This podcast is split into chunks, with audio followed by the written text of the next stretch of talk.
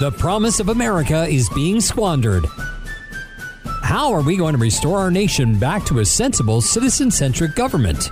Welcome to Reimagine America with Joyce Cordi.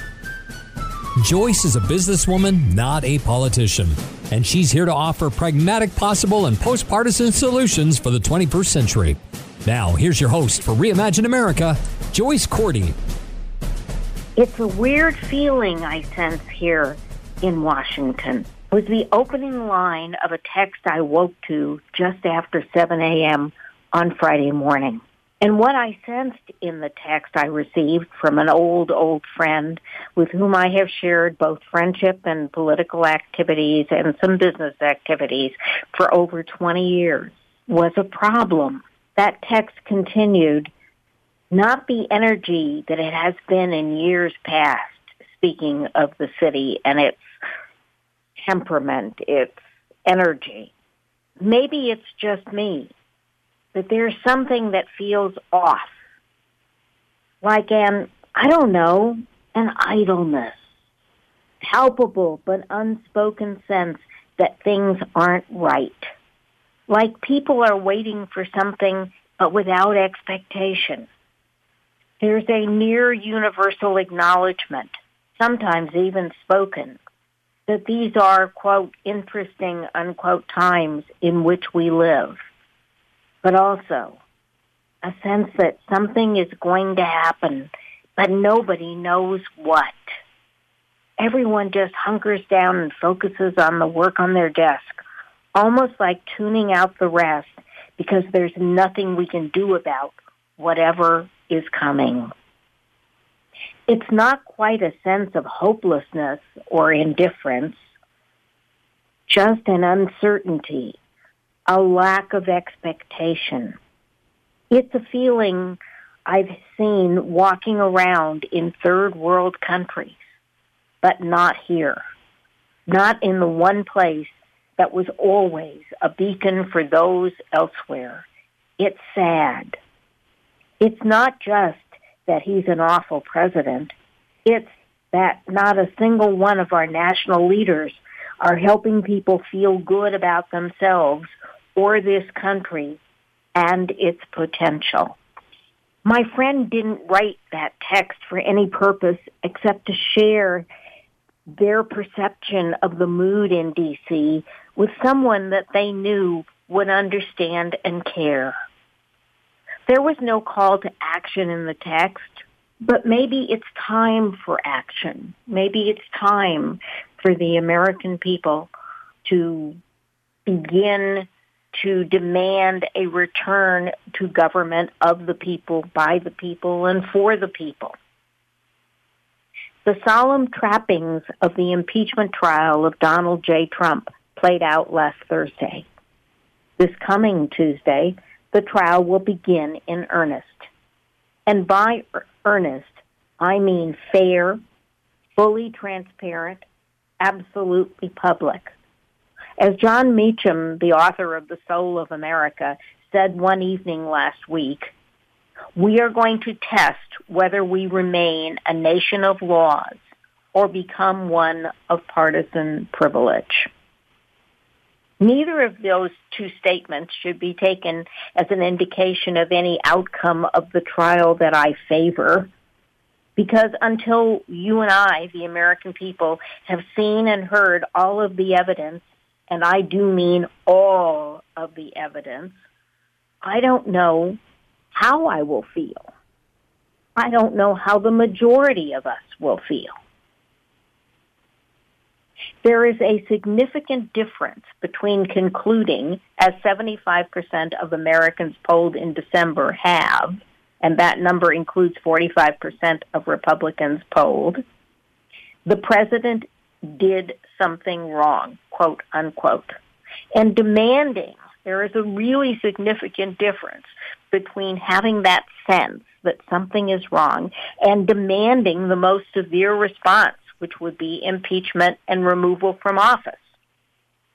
To excuse the president's behavior as wholly appropriate or to demand his immediate removal from office just 10 months before an, a presidential election, well, you know what? Both of those may be the wrong outcome. The only way to determine the correct outcome is to have a full, fair, and transparent impeachment in the Senate. No shenanigans. No parliamentary tricks. No histrionics. No, no closed camera debates about the Senate, about what rules the Senate will modify in, you know, that will allow 51 individuals in the United States Senate to shirk their duty as fair and impartial jurors. And by no shenanigans, I mean no calls for extraneous witnesses like Joe Biden or Hunter Biden who have no relevant testimony to offer as to the president's conduct in office or the whistleblower who has a lawful right to privacy. By no shenanigans, I mean the White House, the Department of Defense, and the State Department must provide the documents they've refused to give to the House of Representatives, attempting to do their oversight duty for months now. Some of the same documents we learned Friday, OMB refused to hand over to the Government Accountability Office, an independent internal government watchdog leading the GAO's lawyers to conclude, and that's the Government Accountability Office, lawyers to conclude faithful execution of the law does not permit the president to substitute his own policy priorities for those that Congress has enacted into law. OMB withheld funds for a policy reason which is not permitted under the Impoundment Control Act. The withholding was not a programmatic delay. Therefore, we conclude that OMB violated the Impoundment Control Act. The GAO's findings completely confirm Department of Defense memos to OMB regarding the potential illegality of the withholding of Ukraine aid released just two weeks ago in response to a Freedom of Information request that was approved by the federal courts. The Impoundment Control Act was passed by Congress during the Nixon administration after Nixon had similarly tried to impose his judgment on Congress, which holds the power of the purse. Article 1, Article 1 has the total power of the purse. And once a budget is enacted and is signed into law, it is the law of the land, and the president's job and his team is to execute that decision. Nixon was forced to sign the Impoundment Control Act because, and this is the funny part, okay, because he was weakened his authority was weakened by an ongoing impeachment investigation being conduct, conducted by a special House committee because he would have resisted had he felt the wind of reelection at his back. But in the face of ongoing impeachment inquiries, he was forced to admit in and, and to sign a law that guaranteed the supremacy of, of congressional decision making in the budget and allocation process. And we can refer back again to Jon Meacham, who is one of the three authors of the little book Impeachment. And if you haven't read it, reading about the Nixon impeachment, which, was written, uh, which Meacham did not write uh, that section, but it's a really interesting and very quick read.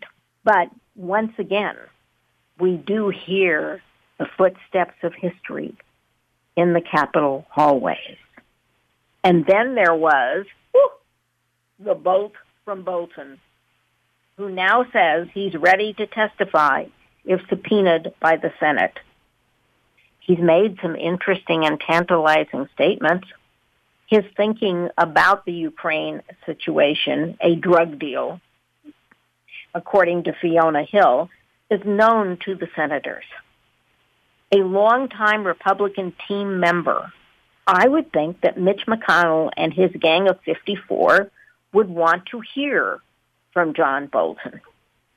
And then there is the fact that we all witnessed the Secretary of State, Mike Pompeo, lying about his knowledge of the, of the July 25th phone call on an August Meet the Press and on other Sunday talk shows as well. It was an error of commission, which he now acknowledges. He was on the phone call. I want to know what else Mike Pompeo now remembers about phone calls with Rudy Giuliani, about the Yovanovitch firing. My goodness, that one this week became so fraught with innuendo and possibilities that even the Ukrainian government has announced they are investigating the Yovanovitch firing. I'd like to hear from Mick Mulvaney, who said of a quid pro quo, we do it all the time. Pray tell, where else, when, and why? And last, there is the Rachel Maddow interview of Lev Parnas, a Giuliani association who had a lot to say. So let's acknowledge right off the bat that Mr. Parnas is a lowlife. But he's a lowlife, just like many lowlifes in the mafia are, who understood the precariousness of his position, so he kept every scrap of defensive evidence, pictures, texts, recorded phone calls, all in an attempt to protect himself from forces he knew could do great harm to him if they chose to do so. I don't think you can take Mr. Parnas at his word. I think everything that he said needs to be corroborated. But if it can be corroborated, it contributes to the total body of evidence about l'affaire Ukraine. All this new evidence exists or existed, but was withheld from the House of Representatives by the White House and other members of his administration. Some of it is coming out now because it's being driven by the speed of events. Thus, you know, I think Mr. Parnas's decision to go public certainly falls in that category. Otherwise, he might have saved his revelations for when they could help him in a plea deal around his election fraud issues. As already quoted, Jon Meacham is correct or at least I think he is, it is time to affirm that we are a nation of laws. And perhaps the ennui, the anxiety that my friend is feeling in D.C. is the concern that we need to affirm that we are a nation of laws, that no one, as the Supreme Court said of President Nixon, no one is above the law if the Republican Party believes Mr. Trump to be blameless or guilty of a punishment less than impeachment, it is time to prove, prove that. And there's only one way to prove it, with a fair and transparent impeachment trial. No shenanigans, no parliamentary games, no witness intimidation, no backroom deals, a fair and transparent trial based on the evidence so that the American people can have confidence in the eventual outcome. And you know what? That's not going to happen unless you and I, the voters, believe that we are a nation of laws that we must insist that Mitch McConnell work with both the House impeachment managers and the White House lawyers to get to the truth. Think of the articles of impeachment as an indictment. Now we are going to go to trial. A trial is the place in which the jury is supposed to be presented with the truth, the whole truth, and nothing but the truth and we are far from that at this point. We cannot allow just the narrow first blush of truth that the White House was willing to release or was cajoled out of brave career government servants. We, the people, must, by phone call, by email, And most importantly, by refusing to make political contributions as small as a dollar or as big as $2,500 to any individual Senate campaign or national party campaign or special political PAC until we have witnessed, witnessed, and I do mean when I say witnessed, that you and I have seen and heard all the proceedings of this trial.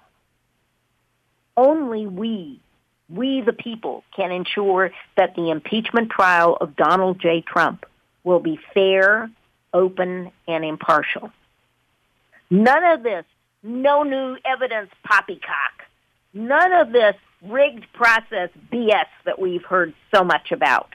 If you watch the House proceedings and 70 million people did, we're not buying it. None of the president blocking witnesses on the flimsy grounds that he's protecting the rights of some future president. Nah. None of the witness whistleblower intimidation. And no extraneous witnesses like Joe Biden. Although, you know, on second thought, I would like to know how Hunter Biden justified his hefty paycheck from Burisma. You know, it doesn't look good. It doesn't feel good. It isn't what the son of an American vice president should be doing. But it does not indict his father, and it does not indict the work that his father did in the Ukraine to diminish the influence of corruption in that in that very um, important country. The concept that nothing not written into the articles of impeachment, which is an indictment, can be introduced in the Senate is a rigged and partial trial and does not meet the standard required by either the American people or the founding fathers. I mean, how many of you watch Law and Order? You know, when the defendant doesn't isn't willing to take the stand and the judge says, you know, you can't hold that against them, you can't make inferences from that that violates logic and human nature.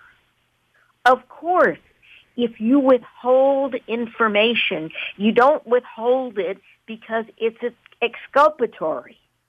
That's just, I mean, I didn't need to go to law school to learn that. Hey, I didn't need to go to business school to learn that one either. But that is the fact that if you've got evidence that will make you look better, you're going to be throwing open the kimono the concept that nothing not written into the original articles of impe- impeachment can be introduced in the Senate ends up being a rigged and partial trial and does not meet the standard required by either the American people or our founding fathers. And when they say there is no law that was broken, I want you to remember that that's silly because the impeachment clause of the Constitution was written several years before any ink ever hit a piece of parchment to begin to create the federal judicial code. So there were no federal laws in that time. This was, the Constitution is the overriding piece of law. And so I leave you with Alexander Hamilton, who reminds us in the well-known musical of the same name that if you want to be in the know, if you want to be part of the decision making, I want you got to be in the room when it happens. No one really knows how the game is played, the art of the trade, how the sausage gets made. We just assume that it happens but no one else is in the room where it happens.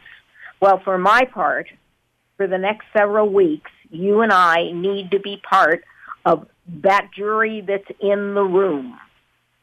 Perhaps it's more important that you and I be in that room because these senators are there for one simple reason.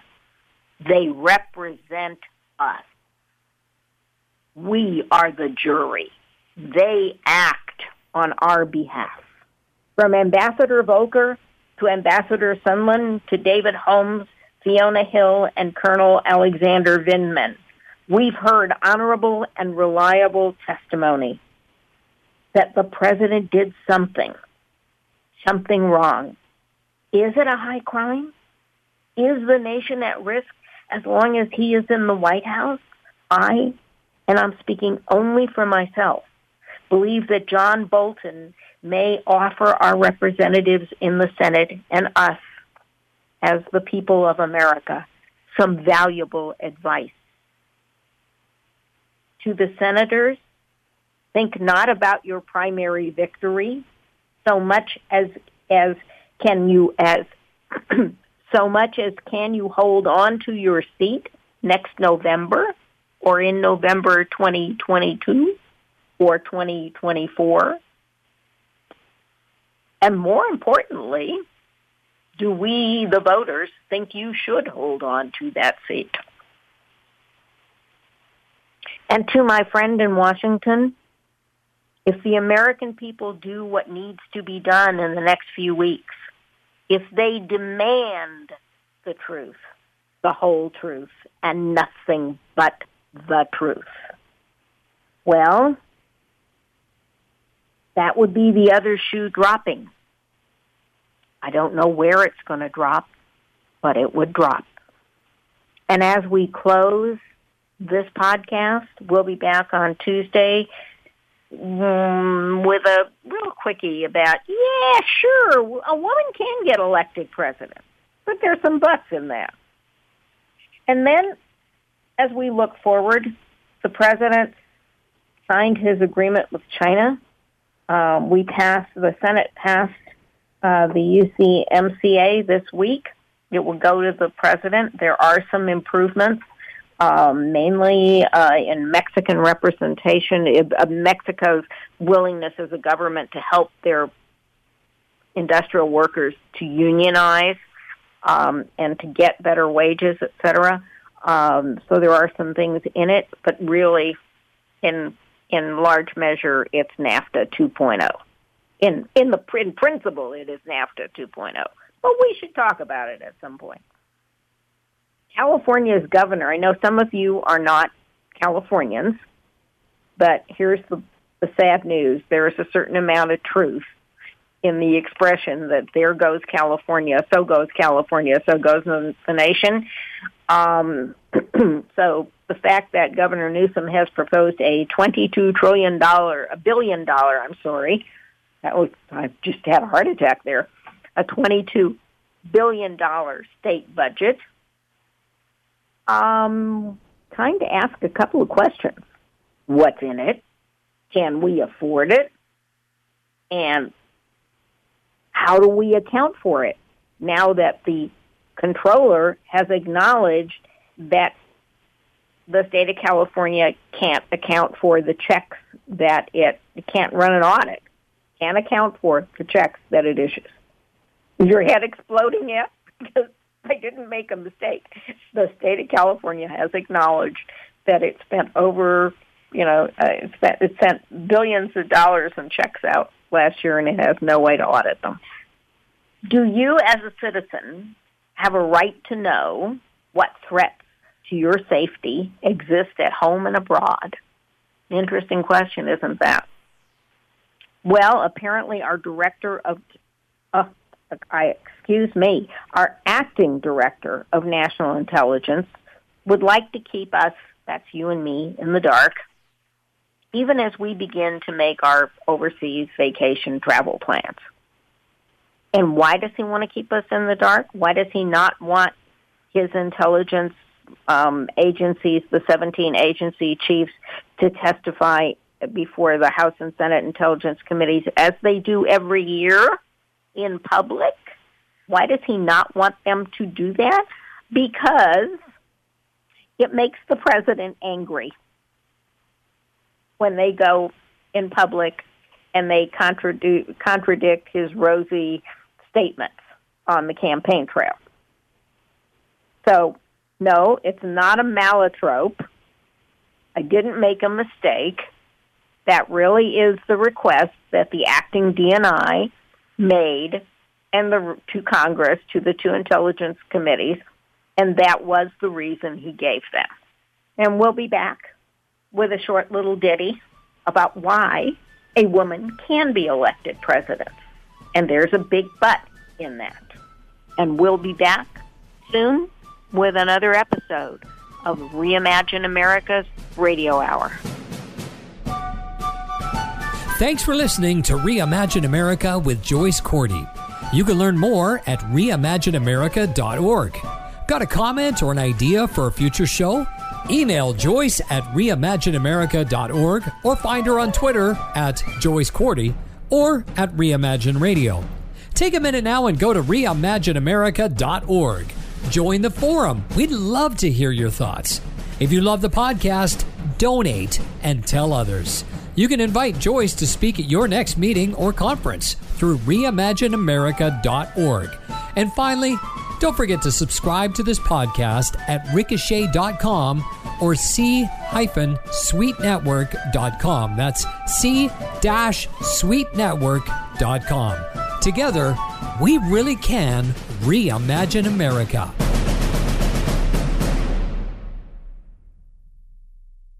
This podcast is a part of the C Suite Radio Network. For more top business podcasts, visit c-suiteradio.com.